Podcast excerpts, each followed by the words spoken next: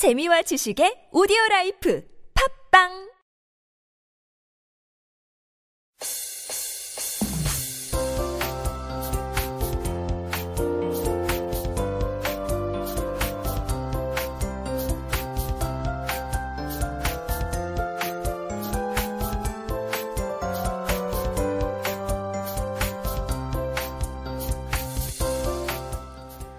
네, 지금 우리나라에서 이 대한민국에서 굉장히 중요한 회의가 열리고 있습니다.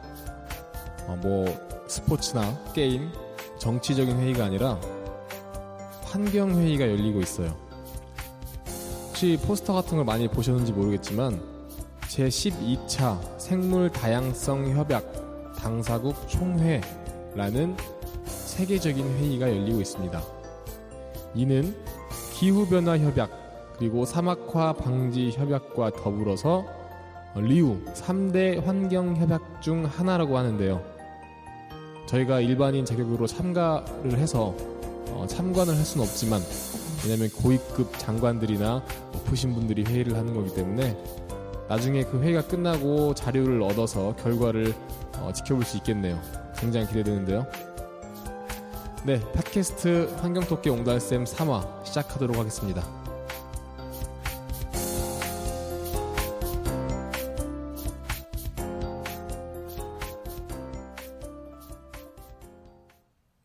네, 반갑습니다. 어김없이 좋은 아침을 맞이하고 이렇게 마이크 앞에 앉게 되었습니다. 저번 시간에 300ppm의 CO2에 대해서 제가 잠깐 언급하고 궁금증만 확 증폭시킨 다음에 끝내버렸었는데 이번 시간에 그거를 좀 설명을 해드릴까 합니다. 300ppm의 어떤 CO2의 농도는 1980년도, 70년도 수준의 그런 농도일 뿐입니다.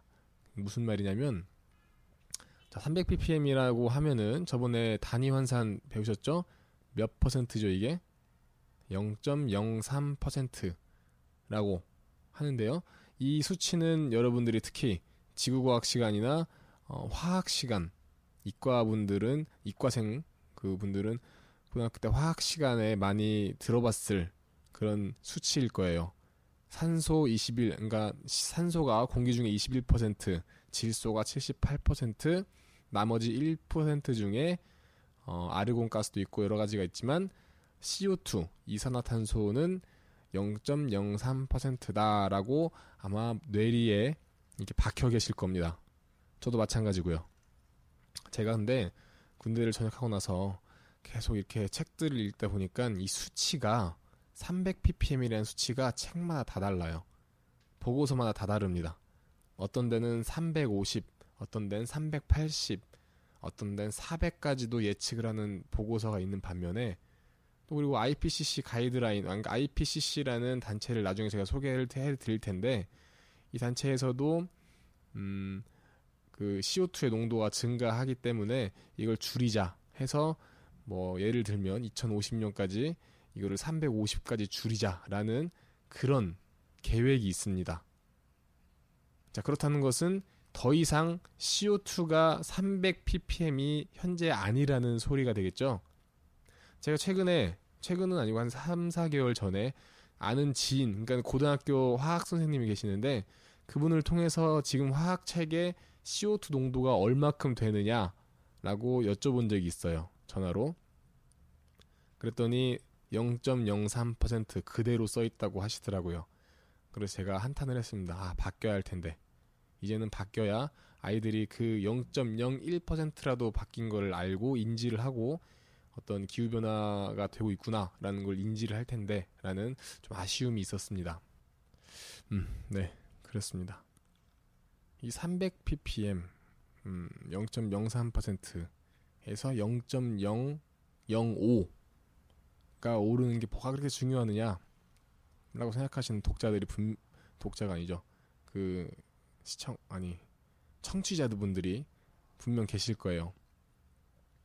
근데 0.03%라는 수치가 300ppm이라는 수치가 지금 여러분들을 살게, 우리들을 살게 만드는 소중한 수치인 겁니다.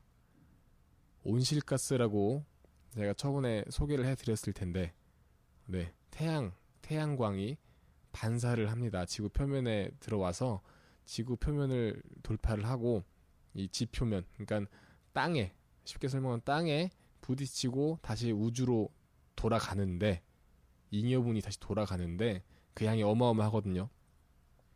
그 복사열이라고 하는데 그 복사열을 CO2라는 0.03%를 차지하는, 공기의 조그만 양을 차지하는 그 가스, 작은 가스가 그 열을 다 잡아줘요. 그러니까 잡아주지 않는다면 아마 이 지구는 얼음별이 되어 있겠죠. 매우 추울 거예요. 보일러가 소용이 없습니다, 여러분. 다 죽을 거예요. 이 작은 수치가 복사열을 잡아서 생물을 탄생시킵니다. 지금 열리고 있는 생물 다양성 협약도, 네, 이 가스와 연관이 없다고 할 수 없겠네요. 물론 CO2뿐만은 아니에요. 이 온실가스라는 게 CO2가 가장 흔한 가스이기 때문에 그렇다는 것이고요. CO2는 그 온난화 지수가, 그러니까 복사열을 잡아서 지구를 따뜻하게 만드는 능력이 가장 작습니다. 다른 화학물질에 비해서. 자, GWP라는 용어를 좀 소개를 해드리겠습니다. 지구온난화 지수인데요. 지구온난화 지수 GWP는 글로벌 워밍 포텐셜이라고 하네요. 이거 잘못됐는데. 글로벌 워밍이죠, 워밍.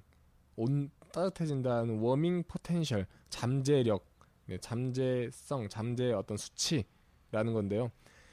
보통 저희 과학자들이 이 온난화 지수라는 것을 CO2, 그러니까 이산화탄소는 1로 잡습니다. 1. 가장 낮은 수치로 잡아요. 왜냐하면 가장 흔하고 널리 분포해 있기 때문에 비교하기 가장 편하게 상대적으로 1로 잡습니다. 자, 그러면 나머지 저희가 초반에 1화 때 설명해드렸던 6가지 물질의 한번 온난화 지수를 잠깐 살펴볼까요? 자, 이산화탄소는 1이죠. 메탄, CO2는 21이에요. 그리고 아산화질소, 웃음가스는 310. 그리고 수소, 불화탄소, HFC는 1300. 그리고 PFC, 과불화탄소는 7000. 마지막으로 육불화황, 절연체라고 하죠. 육불화황, 절연체 가스인데 육불화황은 13900이라고 하네요. 그러니까 CO2와 육불화황의 관계는 넘사벽입니다. 하지만 CO2가 지구상에 가장 많아요. 만약에 육불화황이 0.03%였다. 그러면 지구는 벌써 녹았을 겁니다. 펄펄 끓어오르고 있었을 거예요. 화성처럼. 그러니까 이 CO2가 굉장히 지구의 온난화에 미친 영향도 큰데, 그 다음으로 큰 게 사실은 메탄입니다. 메탄. 그 메탄가스를 어떻게 설명해 드리냐면, 메탄가스는 영화에서 보면은 이렇게 늪지대에서, 늪에서 보글보글 끓어오르는 그런 기체들이 있잖아요. 그런 기체입니다. 네, 기체. 굉장히 냄새가 없어요. 사실은 메탄가스 자체는 냄새가 없고요. 그리고 화학식은 CH4라는 간단한 화학식을 가지고 있습니다. 보통 인체에서 나오는 메탄가스라고 하면은 트름이나 방귀가 있겠네요. 인류가 어떤 소나 돼지를 사육하면서 그 양이 어마어마해졌죠. 그 소와 돼지, 동물들의 트름과 방귀가 지구상에 있는 메탄 양을 늘리고 있다고 합니다. 뭐 그래서 육식을 줄이고 채식을 하자, 이런 운동도 나오고 있고요. 자, 이 메탄가스는 이산화탄소의 약 20배, 21, 뭐 23배, 다 문헌마다 다르는데 그 정도의 GWP를 가지고 있습니다. 제가 이제 여담이지만 실험실에서 하고 있는 연구 중에 하나가, 어떤 도움을 주고 있는 연구 중에 하나가 CO2와 CH4를 합성해서 연료를 만들려고, 기체상 연료를 만들려고 하는, 그런 플라즘을 이용해서 만들려고 하는 실험을 하고 있습니다. 어떻게 보면 오염물질과 오염물질, 이게 소량이면 오염물질이 아닌데 많으면 오염물질이기 때문에 오염물질과 오염물질을 서로 합성해서 연료를 만드는, EEJ 한자로 하면, 그런 방법을 찾으려고 하고 있습니다. 근데 어렵네요. 네, 경제적으로도 많이 생각을 해야 되고 대충 하면 안 되는 실험이겠죠. 이게 쉬웠으면 세계에 있는 천재적인 과학자들이 다 이미 했겠죠. 열심히 해서 좋은 결과를 얻도록 하겠습니다. 자, 네, 사실은 방송 중간에 잠깐 제가 녹화를 중단하고 어디를 다녀온 일이 있어요. 컴퓨터로 편집을 한 건데 수업이 있었는데 수업이 휴강이 돼버렸습니다. 그래서 바로 이어서 녹음을 할 수 있었습니다. 어색하지 않게. 다음 이 시간이라 꼭 확정 지을 수 없겠어요. 제가 죄송합니다. 다음에는 프레온가스 종류, 그러니까 CFC를 베이스로 하는 HFC랑 PFC, 수소불화탄소, 과불화탄소를 소개해 드리도록 하겠습니다. 온난화 지수가 굉장히 높고, 그리고 과학자들이 프레온가스 CFC를 대체로 만들긴 했지만 아직까지 꿈의 기체다. 그러니까 지구 온난화나 오존층 파괴를 일으키지 않은 냉매다라고 단정 지을 수 없는 가스들에 대해서 간단하게 또 설명을 하고 살펴보는 시간을 갖도록 하겠습니다. 다음 주는 제가 중국 학회를 가요. 그래서 중국에서, 저는 아주 기대가 됩니다. 중국, 그 지구로 따지면은, 제가 지구였으면 가장 아픈 곳이잖아요. 그죠? 아퍼지려고 하는 그런 간질간질한 곳인데, 그곳에 가서 팟캐스트를 해보도록 하겠습니다. 아주 재밌을 것 같아요. 네, 중국에 있는 대기오염의 실상을 보고 정말 환경을 지켜야겠다라는 생각이 들 수도 있겠고요. 또 의외로 깨끗한데? 라는 생각이 들 수도 있겠고, 또 어떤 면에서는 한국에, 저희 우리나라에 어떤 면을 적용시켜야겠다라는 교훈을 얻고 올 수도 있고요. 또는 이 부분은 한국에 있는 시스템을 가져와서 중국에 적용시키면 참 좋겠다라는 이렇게 윈윈 전략을 또 어떻게 생각해 볼 수도 있겠네요. 네, 아무튼 청취해 주셔서 감사합니다. 다음 이 시간, 자꾸 다음 이 시간이라고요. 다음에 뵙도록 하겠습니다. 일교차가 큰데 감기 걸리지 마시고 건강히 잘 지내시기 바랍니다.